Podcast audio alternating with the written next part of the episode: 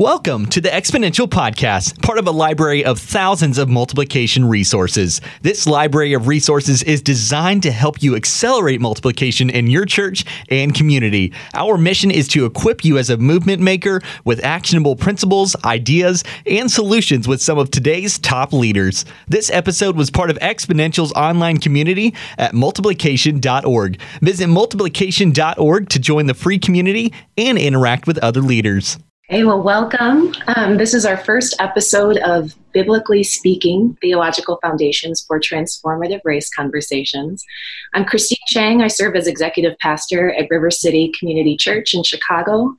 And this is my first and foremost my pastor, and then my friend and co laborer, Daniel Hill. He's the founding pastor of River City, where we now serve together. Um, maybe just a quick word on our church. Um, we are a, an intentionally multicultural church located on the west side of Chicago. Um, and we are led and guided by a vision for transformation, both individually and within our neighborhood, our community, um, through our three pillars of worship, reconciliation, and neighborhood development.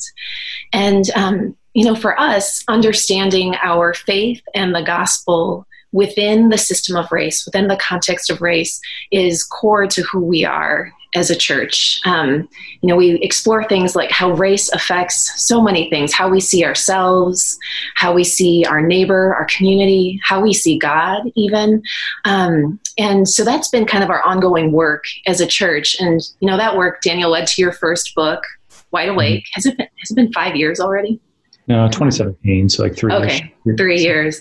Um, so Wide Awake was um, such a, in my opinion, like pivotal and just a valuable work for um, for for ministry for people who are just on their own journey of racial awakening um, moving. One of the big themes daniel was like moving from blindness to sight. Mm-hmm. um, and so that's you know your book has had such an impact. I know you're kind of shy about it. You don't like to talk about it that, that publicly but your book has had such an impact nationally um, and it's had such an impact even within our church.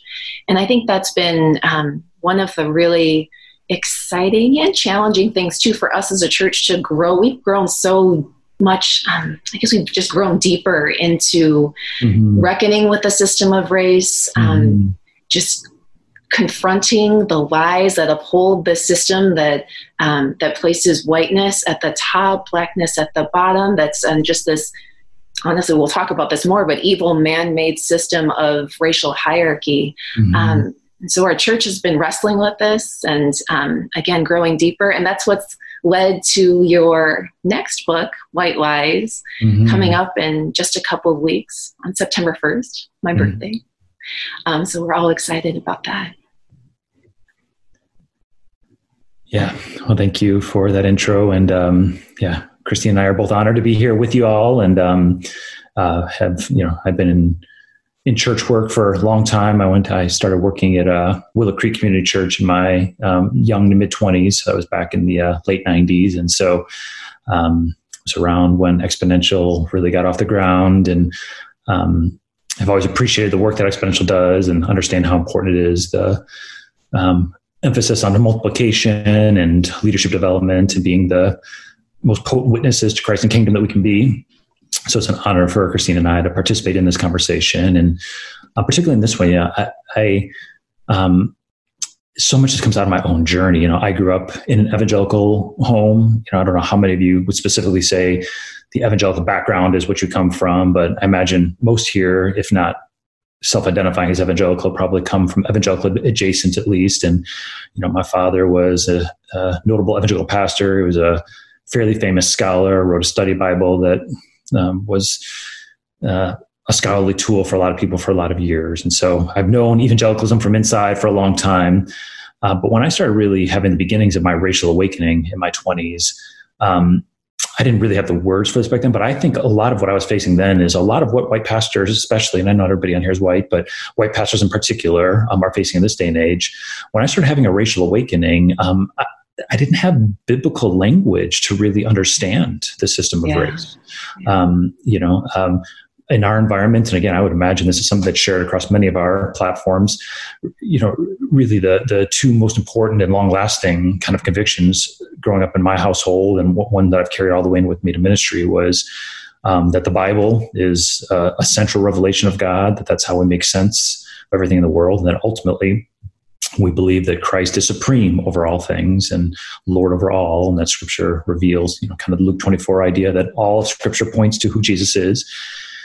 And so that that was my starting point in this conversation. But there was so few resources um, around race and uh, that came from that and even when there was it was so limited it was so superficial i mean everybody agreed don't be racist you know don't discriminate you know don't don't treat somebody differently that was agreed on everywhere but in terms of a biblical analysis of what the system of race was, you know, things we'll get into here in, in this series that we're doing, it just it just didn't exist.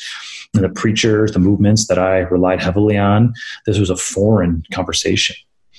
And so some things have changed. Um, I, I, think it's important to acknowledge this. Um, one of the things that's changed is that diversity is embraced much more than it was back when I was kind of coming into ministry.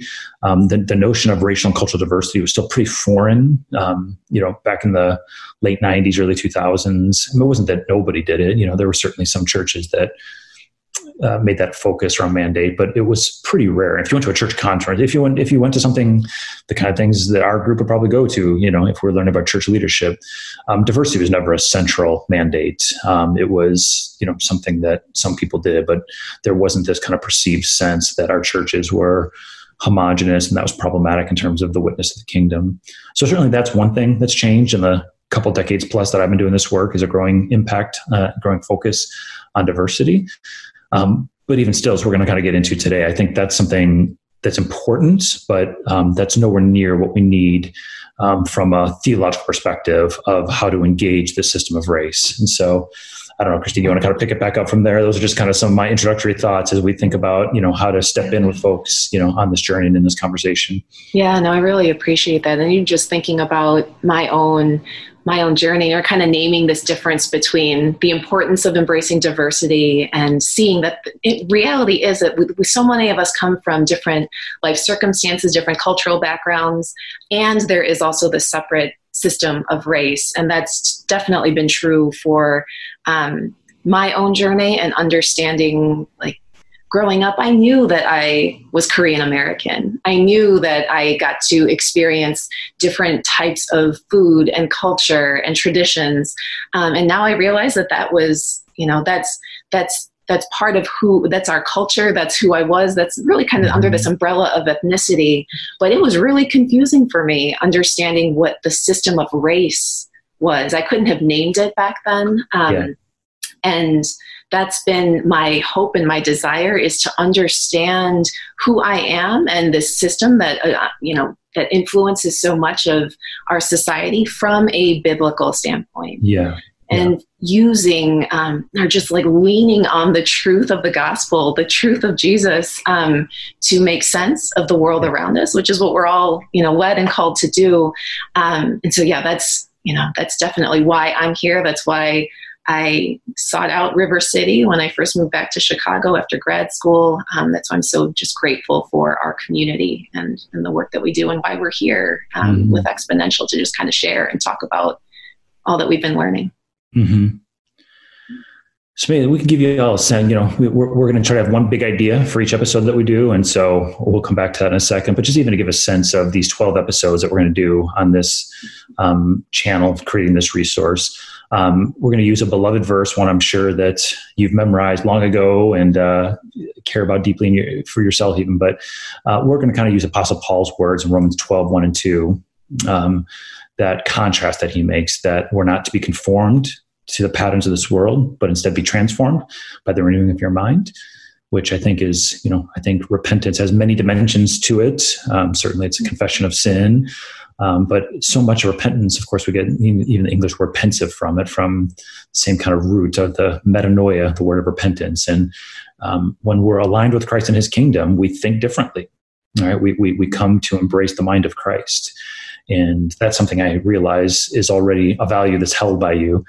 Um, but I think we would. We don't want to do this in a judgmental, certainly not in a condescending manner. But I think we'd like to suggest throughout the course of these 12 episodes that when it comes to the subject matter of race, and again, this is this is a daunting, even audacious statement a bit, but when it comes to the subject matter of race, I, I don't think we have very strong theological thinking around it, generally speaking, in the white American church. Um, you know, I, I, think oftentimes we're playing catch up with how race is being talked about in the broader secular society, and much of the discourse, even right now, right, we're in a unique cultural moment. Um, earlier this year, there was a just a series of kind of heartbreaking deaths and um, killings. You know, whether it would be Ahmaud Arbery or Breonna Taylor. Um, kind of a tipping point in a lot of ways with George Floyd. And so the uh, rhetoric, the conversation around this has really intensified. Um, but still, I, this is this is what I'm seeing in every almost every church I go to. The conversation is still largely driven outside of the church, and the church conversation is largely reactive um, to that conversation, uh, in agreement with parts of it, such as the need for inclusion and equity and diversity, at odds with other parts of it. You know, oftentimes it's a cultural flashpoint of the politics of the Black Lives Matter movement, or in certain spaces I've been in. Um, I just did a session with some churches down south where these ch- uh, these churches had come to kind of interact with what's called critical race theory (CRT), um, which is a secular approach to dealing with the system of race. And the conversation within the church was almost exclusively around um, highlighting what they believed was insufficient manners in which CRT was dealing with race. Which again, I think there can be space for those conversations, but it just again points to a larger problem in that mm-hmm. we don't have a strong, robust theological platform for how to enter into these conversations. Um, and therefore, I, you know, again, I don't mean this in a judgmental thing. I'll put myself, ourselves first in line. I think too often we're conformed more by the patterns of this world when it comes to the problem of race than having a Holy Spirit illuminated, Jesus centric mm-hmm. view that can really confront it. So that's kind of our overall purpose of each one of these weeks. We're going to alternate. Christine and I will be kind of going through principles that are white lies, and then we're going to invite guests, um, uh, uh, leaders of color who are in this work. You know, who you know they're the ones who are going to see this system from the clearest angle, and so they too will be coming at from a good perspective. That's the whole purpose of this channel. But we really want to we want to experience that each week. We want to move from being conformed to the patterns of this world to being renewed by the transformation of our minds. Yeah.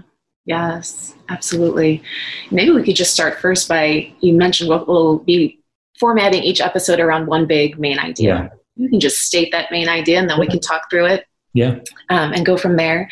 Um, so, again, for, for today, we want to talk about how race, really the ideology and the system of race, is an evil principality. These are strong words. An evil principality that stands in opposition to the supremacy of Christ. Yes. And, you know, I can say for sure when I first started, you know, I'm just becoming aware that of the system of race, understanding that this was a thing, like this, this is not language I would have used. Um, but for us, I think for each of us, like individually, it's taken really the past two decades of wrestling with this and understanding right. people's voices speaking into our lives and understanding to get to this point where we can say that we believe race is an evil principality. Mm-hmm. And um, maybe we can just start there. Like, how did we come to understand um, race in this way, to see race as an evil principality? And for you, Daniel, how, how, what has your journey looked like to kind of bring you to that point? Well, yeah, um, so kind of building on your main idea so uh, uh we'd like to you know consistently i think one of the problems in this field is that there's a lot of different terms that are used. There's a lot of terminology trying to describe this stuff. Even in this you're going to experience this even in in this year as exponential kind of enters into this you know rightly so a number of different folks be brought in to make the conversation rich and people will use different terms to describe the same thing. Sometimes more complicated people use the same term but mean different things when they say it. So I think we've got to embrace that up front, that um, as if the subject matter wasn't already difficult enough. Um, terminology is tricky. I think of a consultation we did together with a church uh, last year who was the, the, pastor and the leadership was really wrestling with this. And um, they were this breaking point. They said, we brought in consultants um, to help us become a multicultural church. And we did all this teaching and training and curriculum and really made efforts. And then we got kind of stuck and we brought in a new consulting group. And the new consulting group said, oh, no, no, no, multicultural is not the right term. Mm-mm, that's not what you want to be as a church. You need to be intercultural. And they went, oh, okay, well, help us make that shift then from the aspirations we had for multicultural to now being intercultural.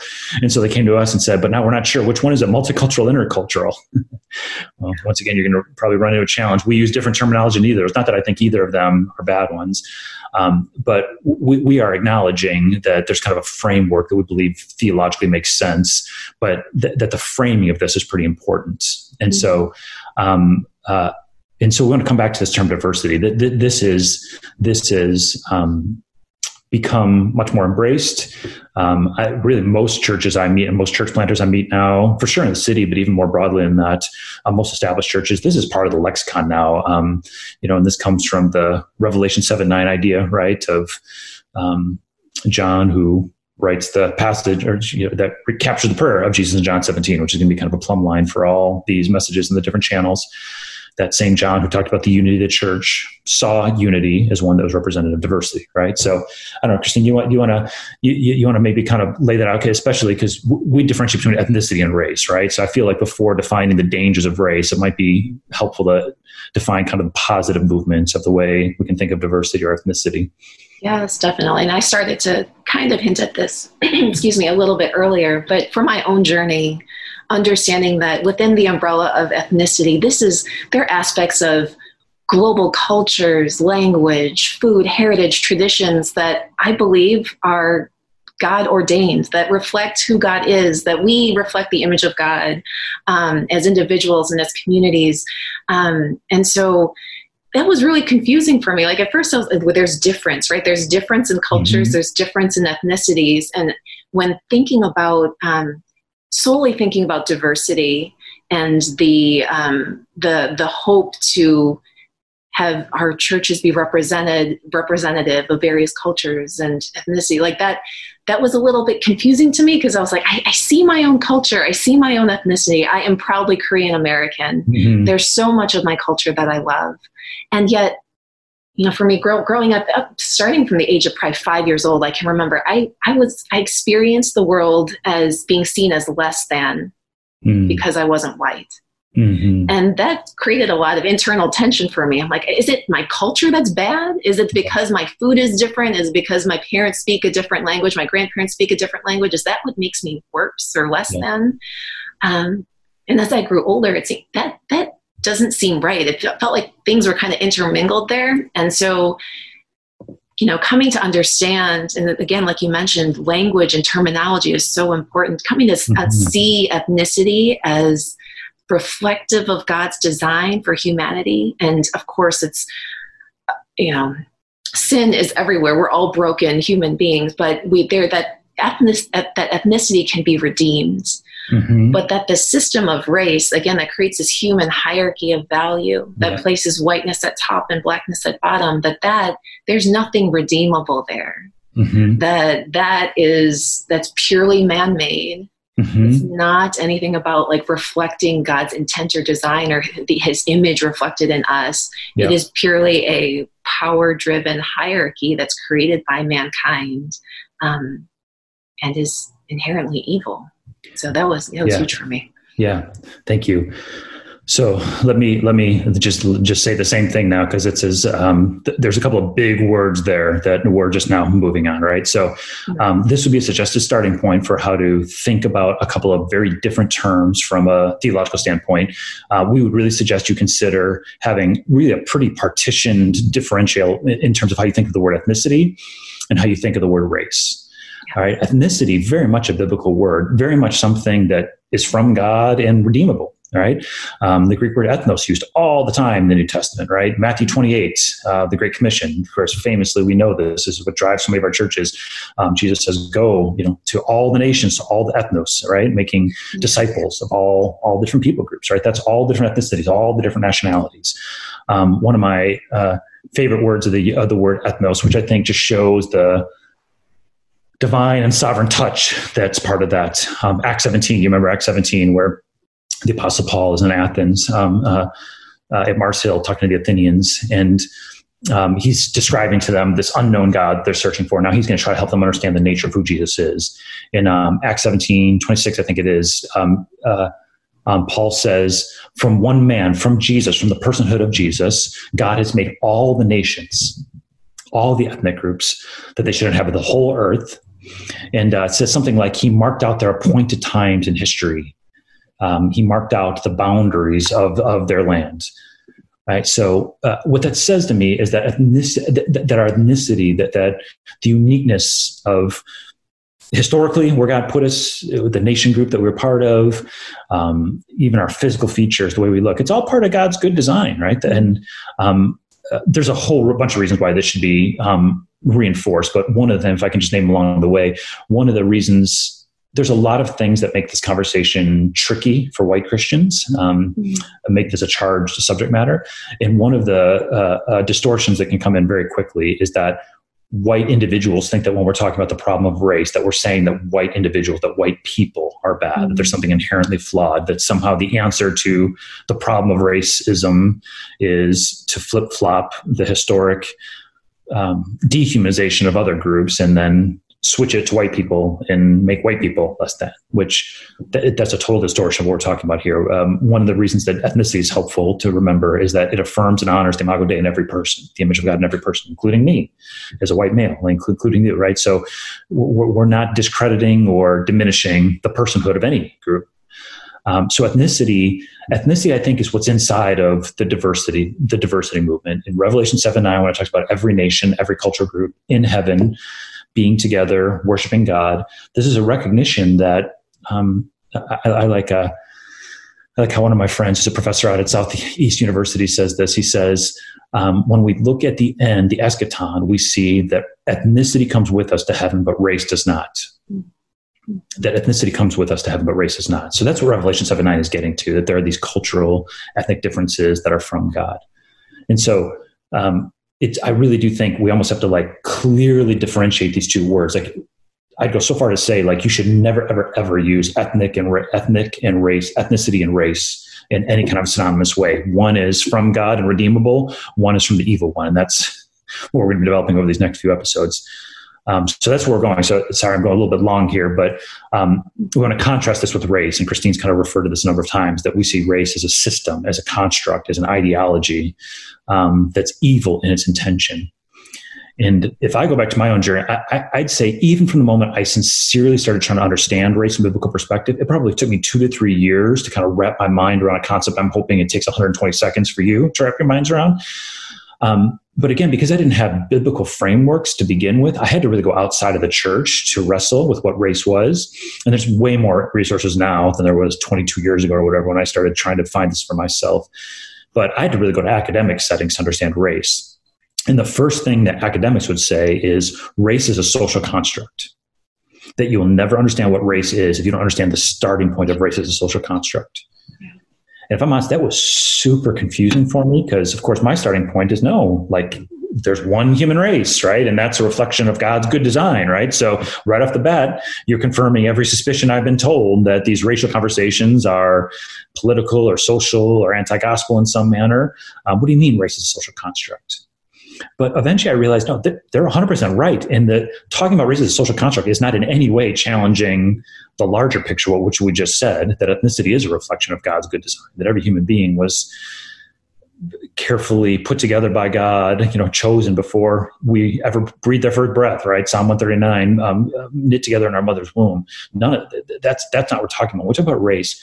We're talking about a classification system all right, this is a pretty generally agreed upon understanding of race. Race is a classification system. It takes perceived physical differences and doesn't just no- notice the differences. That's not the problem. What, what the system of race did was to perceive physical differences and attributed human value to them right? Um, and and and this is we, we we do this so naturally now calling race evil, but that's still a term. That's a concept. This is a Romans twelve idea. I think. I think that is a shift to think of race as evil. And so let's get to it. Why is race evil? Race is evil because this construct was created for exclusively evil purposes. Mm-hmm. Right. The system of race was intended to create a you know when you know my ancestors are irish my ancestors are german my ancestors are french right? Uh, when when the different groups from europe started coming to america they were not called white back then. Yeah.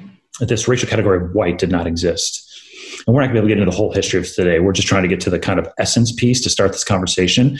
But there was a system a, a construct that was made that started blending rich and poor European people who were killing each other back in Europe, but in the context of this environment in which there was a ferocious kind of battle between indigenous people and the incoming European, and then there was this horrid, far-reaching, um, evil system of slavery that was really required in order to make the economy work there had to be a construct, a way of organizing human beings that not only made sense of the battles between European people and indigenous people, not only made sense of European people owning black people in the context of slavery, but could attribute meaning to it, could attribute a story to it.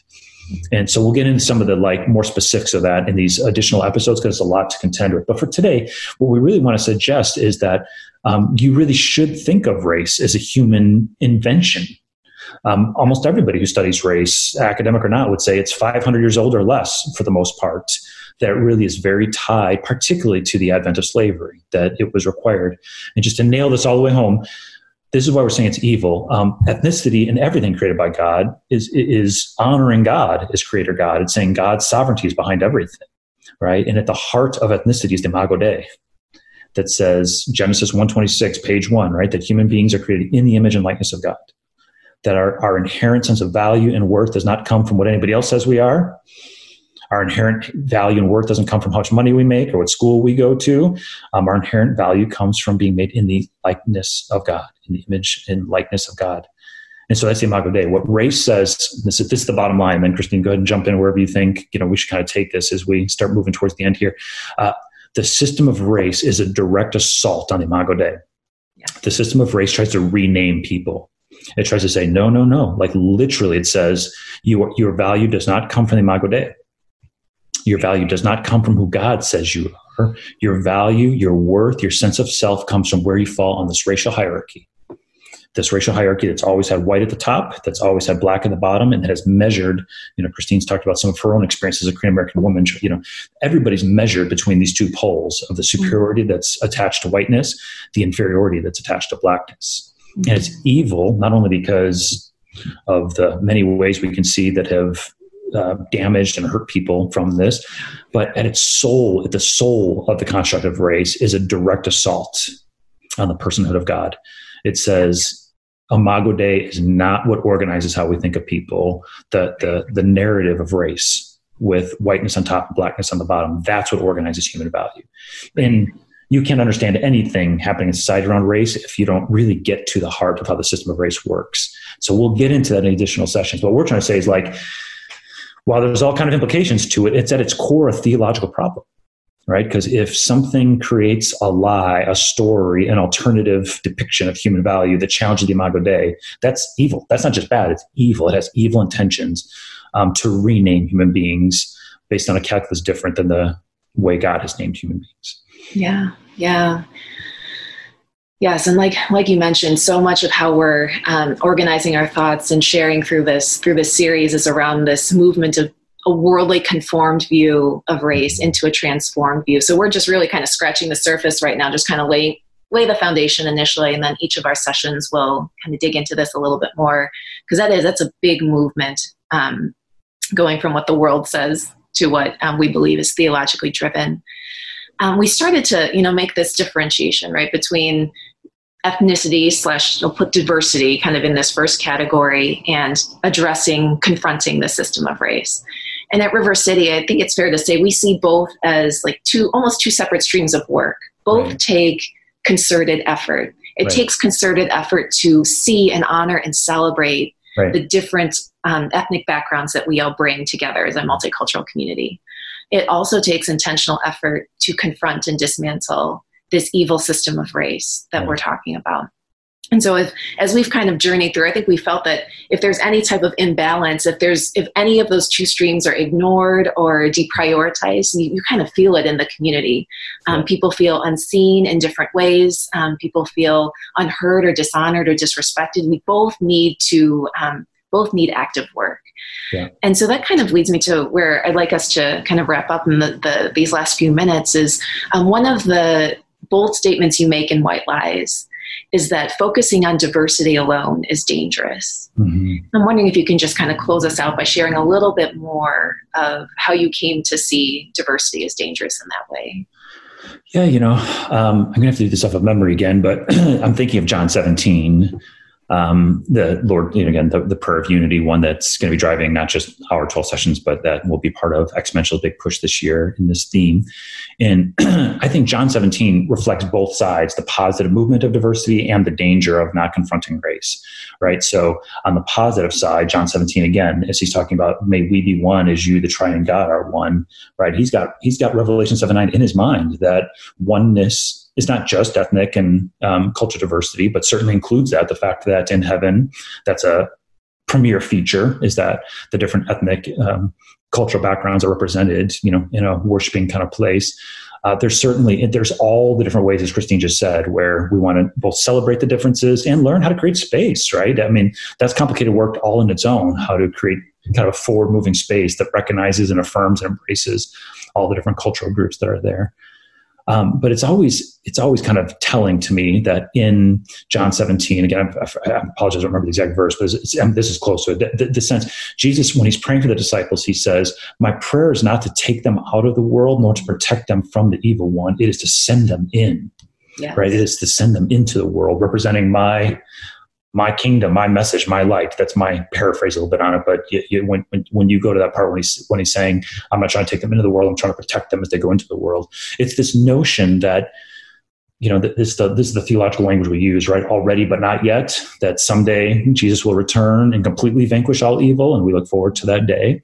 But until then, uh, the weeds grow next to each other, right? Um, the, the, there's both Jesus who comes to bring fullness of life, and there's an evil one who tries to steal, kill, and destroy the Lord's Prayer, we, we pray, Thy kingdom come, Thy will be done earth as is in heaven, but we finish it by saying, So therefore protect us from the evil one. Right. And so I just think it's just a pastor job in general. It's a, lead, it's a leadership job in general to do both, to pursue the abundance of life. And I kind of put ethnic diversity within that one. If there's a fuller version of who we are in Christ when we're all together, but there's also recognizing that imminent threat of evil that would always distort and discredit and uh, undo to the best of its ability God's work. And that's what we're trying to say the system of race. If you're not attending to it, um, you know, it becomes kind of a Genesis 4 idea, right? Where it's like uh, sin is crouching at your door and wants to have you. Um, we would go so far to say is like the race and the lies that kind of sustain that are always crouching at the door, trying to make itself look not quite as dangerous, but ready to attack at any moment's notice. And so, again, as Christine said, I don't think it's one or the other. I think we have to continue the forward movement of reflecting the full dimension of God's people, and we have to be aware of evil. Like that's not God's intention that we're removed from that. It's that we go in and take it on toe to toe. I believe. Yes, yes. We can just kind of close out there. I think that's our that's that's that's what we feel compelled to do. I love that you use this idea of pastoring people through these two these two streams. It takes intentional leadership focus and pastoral work to to honor and celebrate the diversity that does exist within our church community our faith community and then to do our own work. And we'll be able to share more of this as we move forward but what our own work looks like to um, be increasingly aware to find language to be able to speak about this system of race and to be able to confront the evil that it represents um, and to make sure that there's direct um, work to protect and um, uh, lead and shepherd our church community um, and push back against the evil system of race and be able to do that as leaders um, in our church setting. So, Daniel, did you have any last thoughts before we before we kind of wrap up here? Transition over to Q and A now, right? Mm-hmm. Yeah. Yes. So uh, I'd say it's we get we, we gave a lot there. So yeah, let's go ahead and take the last few minutes and let people respond to it. Hey, hey, everybody! Um, we're switching over now from the uh, presentation presentation part of it, where Christine and I shared some of these ideas, particularly how to uh, biblically think, theologically organize our thoughts around um, ethnicity being a reflection of who God is and uh, the many dimensions of what that represents, but the redeemable nature of it and how that plays itself out in the context of cultural diversity, something that's very important to this John 17 idea. And then we talked about race as this social construct that um, you know has been created by human beings, and so um, is created for evil purposes, and therefore I think is something biblically we have to think of as a principality almost. You remember Ephesians six when the Apostle Paul says, "We're not up against flesh and blood, but against principalities and powers of darkness." Um, that's the kind of lens I think we have to use when we talk about race. I think we have to be unambiguous in that. So we realize it's an enormous concept. Um, that's one that we're not just going to talk about that and move on for the other sessions. That that's kind of a foundational principle as we do these uh, follow up sessions. But the purpose is now uh, you can ask questions and you can follow up on that. So we'd invite you to submit those questions, and the good folks here at Exponential are feeding those as they come in. So we're already starting to get some. So you know, maximum will go to three. We don't have to go all the way till the end, uh, but we've got some time if you guys want to talk about it. So we'll go ahead. Christine, how about I read this and take a swing at the first one? And then if you've got thoughts on it, now you can add to it. Uh, so first question's coming through. Uh, the black church in America has been talking about race in the United States for a long time, like in the 1960s. So why is the white church just waking up? That's actually, I think, a really important uh, and really perfect place to start. Um, so, especially when folks, uh, so let's just assume a lot of you are leaders, pastors, you're talking about this idea um, in your churches or in small groups. Even these notions of talking about a white church or a black church, people often will resist and say that's way too overgeneralized. There's so many different histories, so many different backgrounds, so many different denominations. To some degree, that's true. Um, one of the reasons, though, we use this terminology, the white church, the black church, is to actually indeed recognize that race is a construct that this notion of whiteness, that this notion of blackness was created as part of this construct, and that it was always created um, to intensify division and polarization and to protect power. So I actually think there is value to talk about the white church, even as it's very diverse and broad in its expression. It's for sure valuable to talk about the black church. Notably so, uh, we, are not going to try to go into the technical details of this, but one of the most powerful seminars we did in the early days of our church at River City, uh, there's a guy named Glen Kehrein, who was a, a biblical ex- exegete on um, kind of thinking about race biblically, but also as a historian. And so he used to do this presentation for us at the church where he would trace the denominational histories of all the major, you know, the Baptists and the Methodists and, um, you know, a lot of the different denominations here, that ones that I'm sure are represented even right now. And basically showed historically how almost every single denomination split over race in black people specifically um, uh, what their position would be on slavery, whether or not black people were allowed in the church. Um, you know, some of you may know the story of, like, for instance, of the uh, uh of the AME denomination was founded um, after black slaves were prohibited from worshiping with white Christians. So this notion of the black church is totally tied to the concept of race. Not that it's only about race; that black church is about giving glory to God and worshiping Jesus, just as the universal church is.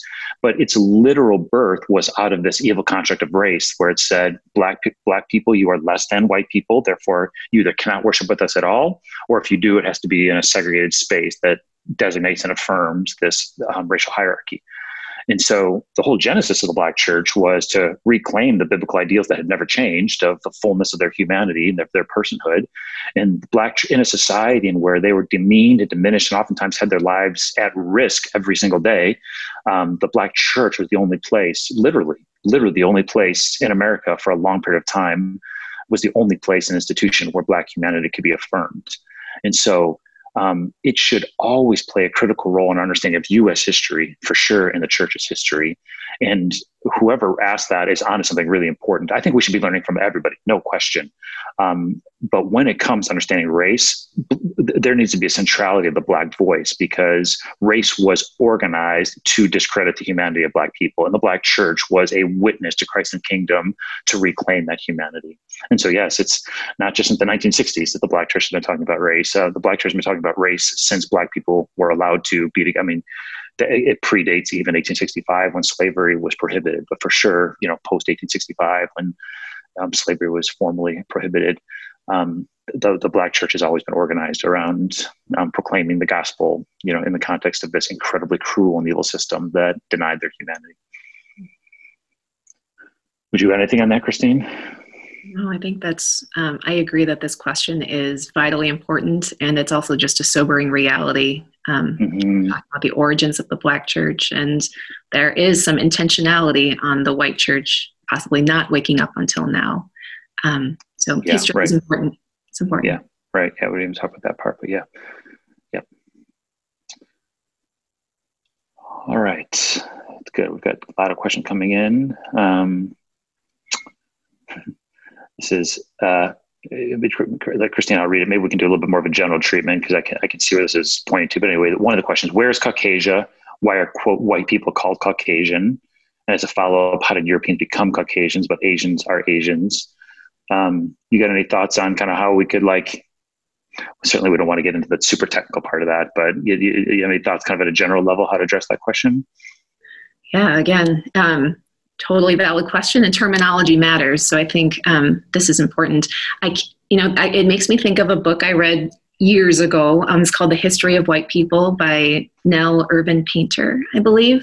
Um, and there's a substantial treatment of this very question and just reflects some of the history of the Caucasus, I think a region in Eastern Europe that was seen as kind of the physical traits of the people there were seen as the most beautiful, um, most desirable. And so actually the origin started there.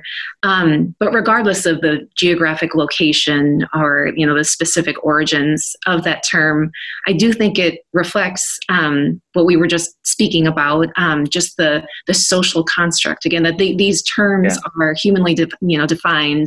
They change over time. Um, just knowing that at some point Irish immigrants weren't seen as white in the U.S. That the, the, the definition of ex, of whiteness has expanded and changed, and um, really just depends on uh, those empowering what's happening in human history. But I would start there. Daniel, would you add anything? Yeah, no, I think that's right. Yeah, I think that's right. Yep. All right, let's keep. Uh, we appreciate you opening yourself up and asking what you're really wrestling with. Um, again, our starting point, we believe that this is critical to Christ and kingdom, and that as we represent Jesus in the world and multiply out, making disciples, that we've got to be able to think biblically about this. So it's important that you ask and can wrestle with these questions. So here's another question. Uh, you mentioned, or we mentioned, the danger of focusing on diversity alone. Is that because this singular focus can cause us to miss the mark Jesus is calling to? If so, can you say more about this, including what you believe our primary focus should be on? Um, yeah, thanks. Again, uh, uh, we're going to want to come back to these often because I think this is a pretty fundamental question in terms of how, as leaders and how, as pastors and as Bible teachers, how we interact with this. Um, and so, uh, let's say it a different way to, to effectively engage um, the fullness of this conversation, wrapping in the goodness of ethnicity and the dangers of race. What we're suggesting should be the kind of biblical approach to this is that every, this isn't some churches, this isn't just like those who are advanced. We would suggest that every church should think of this as having two tiers, two parallel tracks in terms of how you're engaging this conversation. And so we are actually trying to affirm diversity. Um, and that's got kind of a forward movement part of this. Diversity is saying, God has intentionally created God's people, God's children, you know, in this with a variety of national backgrounds, different ethnicities, different kind of stories and cultures that have come from that. And uh, when you create space in a church community to um, receive all of the different backgrounds and to learn from all of the different backgrounds. You know, as you know, there's often different cultural norms or emphases that come with different backgrounds. And so that's a very dynamic, confusing even at times, but very dynamic and rich experience um, to uh, experience that in the in the context of diversity. So not, I'm not doing a plug here. I'm just kind of talking in my in the second chapter of my book, White Lies. I actually entitle it "The Dangers of Diversity," and um, I actually start with the positive of diversity. That when when when working right, diversity helps us see ourselves better, helps us see our neighbor better, helps us see God better, helps us accomplish the mission from God for us better. I really believe all that. I think diversity enriches every part of that where da- where diversity becomes dangerous is if it's not tethered to this second track where we say there's this system of race. And that's the reason we were all segregated in the first place is because the profound nature of this lie of this messaging. And if i can intermingle this and we're going to do this over our next couple of sessions go much deeper into the theology of this. Um, but we're intentionally using the word evil when we talk about race um, uh, because it's built on lies. It's built on this lie that human value is attached to where you fall in the racial hierarchy. And so if we go back to John 17, which is kind of the episode, the, the, the passage that's holding this whole, not only our webinars here, but you know, all different conversations, the candid conversations, the book reviews, everything, the roundtables. We're kind of using John 17 as this jump off point, right? In uh, verse 15, um, Jesus prays for his disciples and he says, My prayer is not that you take them out of the world, but that you protect them from the evil one. Right? So even in the context, so this isn't a verse outside of John 17. This is in the heart of Jesus' prayer for unity as the body. Jesus is, has an assumption, a prayer even, that a demonstrable aspect of unity will be not a withdrawal from the evil that's in the world, but an engagement with the evil that's in the world. And in very, I mean, I, I like would I would encourage you to meditate on verse 15 because when he says, my, my goal is my purpose not to take them out of the world, but to protect them from the evil one, he is assuming they'll be under threat, right? You don't need to pray for protection unless you understand that you're actually under threat which is the same kind of language in the Lord's Prayer, right? When it when it finishes, delivers from the evil one, right? I, I just don't think there's any way to really think about being on mission with Christ without including the fact that we're up against forces of evil, and so um, that, that's that's how I would complete this thought that um, the evil's not really so much on the diversity part. You know, race took takes things that are good from God, as evil almost always does, and dist- dist- dist- distorts it, um, uh, denies the kind of full truth in it, adds lies in it.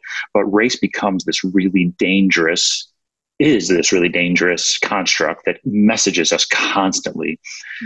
And, uh, and hopefully this will be practical. You know, in we did a very intense series on this in our church, coming out of um, after George Floyd was killed, and you know, culminating with what the things that happened there and we finished with a roundtable that Christine and I were part of, and then we had two of our black leaders. Um, and uh, Brandon Green, one of the black leaders at our church, said this. He said, "We know we're up against evil all the time out in the world. What do you do though when you come into the sanctuary of the church and the evil is there too?" And that's a little bit sobering, but I think it's the real picture of what we're up against. And that really ties to the first question why did you need the black church in the first place? That's one of the reasons why the black church continues to play such a critical and un unduplicative role um, in that the black church is a haven for black people to escape the evil of being told that they're less than in a society that says it every single day. And so that that's a real task we have in white churches that are shifting or churches that are already intentionally multi-ethnic. Um, how do we acknowledge and confront the evil that's out there, the evil of race that continues to name and classify and value people, and h- how do we develop internal language uh, for protecting against that evil inside? I think that's a different conversation than cultural diversity. Not, not we're not pitting against each other. They're both important. I was a long answer, Christine. Is there anything else you'd want to add to my lengthy response on that?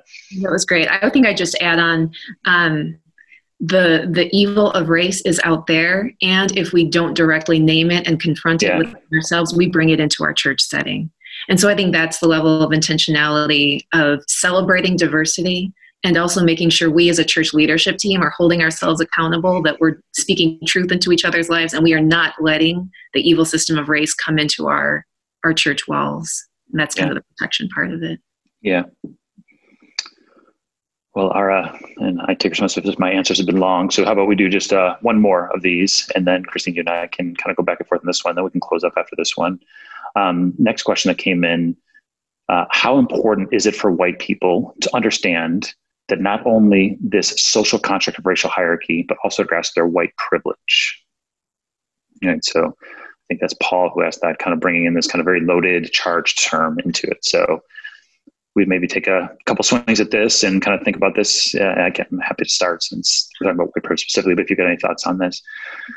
Um, uh, so let me let me say, and I, I, know this term white privilege will come up a lot in the conversations, um, the candid conversations, and the, the roundtables. Um, uh, I do think it's an important concept to engage with. Uh, I think it's maybe helpful to take the white off of it first and just think about privileges a little bit. Um, uh, and then from there, we can talk about how kind of race plays a role within it. Um, there's a pastor here in the south side of Chicago, Reverend Julian DeShazier, um, who does a lot of work around race stuff. And he defines privilege. I mean, he would admit this is not the 100% comprehensive definition of it, but I think it's a pretty accurate starting point. He defines privilege as simply the ability to walk away. And so that would be one of the ways to identify privilege we have in any arena. If there is a system of power, a system of oppression, a, a, a, anything that puts a certain group of people in harm's way, if it represents a threat level for people um, if it's if it's possible that one group is threatened by this and you are not and it can be you have the luxury of kind of treating it as a conceptual conversation that you can come in and out of i for me that would be one of the most substantial ways to identify privilege um, it's not it's not make it, it, the idea of privilege is not a commentary on how easy or difficult your own life has been it's not a commentary really on much of anything in terms of your own experience other than to say that this thing that threatens a certain group of people, that puts a certain group in harm's way, doesn't put you in harm's way. And uh, you might care about it a lot, you might not care about it a lot, but the fact that you can decide whether to care about it a lot or not care about it a lot is in itself a form of privilege. And so that would be the starting point of how I would think about white privilege. It doesn't get to everything that needs to be said on it um, because there are privileges that white people um, differently if you're a male and a female, but there are privileges that come with it. That would be kind of its own whole conversation. But I really would say it's two things I want to say. This is the first big one. To me, this is the most important part of white privilege is simply naming the fact that the system of race, and we talked about the hierarchy that puts superiority at white and inferiority at blackness. The, the threat level or harm level of race is then flipped on that. So the system of race, the, the group that it most seriously endangers is black people. Um, and that there's these daily realities that are born out of the lie of inferiority, whether it would be the disproportionate rates in which incarceration happens, um, the disproportionate rates in which police brutality happens, the disproportionate rates at which they're denied access to certain kinds of jobs or uh, where they live in certain cities. There's just a lot of measures we can look at. And the group that's least affected, least that's least threatened by the system of race would be white people. Um, because even if you don't think about it on a daily basis, there's just no daily threat that comes from being told you're better than everybody else. Right now, we could certainly argue that at a soul level, that's very dangerous. And I think it is. And so, from a Christian transformation standpoint, I think we need to be delivered from that. Um, but in terms of day to day reality, our livelihood is not at risk because there's messaging out there that says we're better than oh, my answer is long. I'll try to say this one, uh, the second one quickly. As important as that is to wrestle with white privilege, I think it is. The danger about white privilege is it makes I start thinking about myself a lot in that situation. I start thinking about what does it mean for me. And the work work Christine and I are trying to do here early on is actually not to minimize the work you and I need to do as we think about it, but we're trying to fix our eyes on the evil that's out there to start off with to kind of use that John um, 17, 15 verse again, when Jesus says, My prayer is not that you take them out of the world, but protect them from the evil one. We're, we're, we're inviting you to think more seriously than you've ever thought about and to analyze more seriously than you've ever analyzed from a biblical framework. Um, what is the system of grace? Why was it created? How does it work? And what is this relationship with the evil one? How does the evil one use the system of race to divide, to conquer, to hurt, to kill, to steal, to destroy? And uh, at a functional level, I've observed that when white privilege becomes the dominant conversation point, it completely turns away the attention from the system of evil that's at work. And um, that's dangerous, right? In a perfect world, we're going to be able to talk about both, you know, how the system of evil works and how that privileges us. But if there's a critical biblical starting point, I think we have to understand how the system of race is used by the evil one. And that's going to be a big thrust of Christine and I throughout the sessions that we do. Mm-hmm. Would you add anything to that? Yeah, I think I just build on. I, I, like where you ended with how you know focusing on white privilege turns the focus inward, mm-hmm. um, and that's what was coming to my mind is that we do need to check our privilege, and I own that I carry a lot of privilege as even as an Asian American female, right, in in our society, um, but addressing privilege can't be the end goal.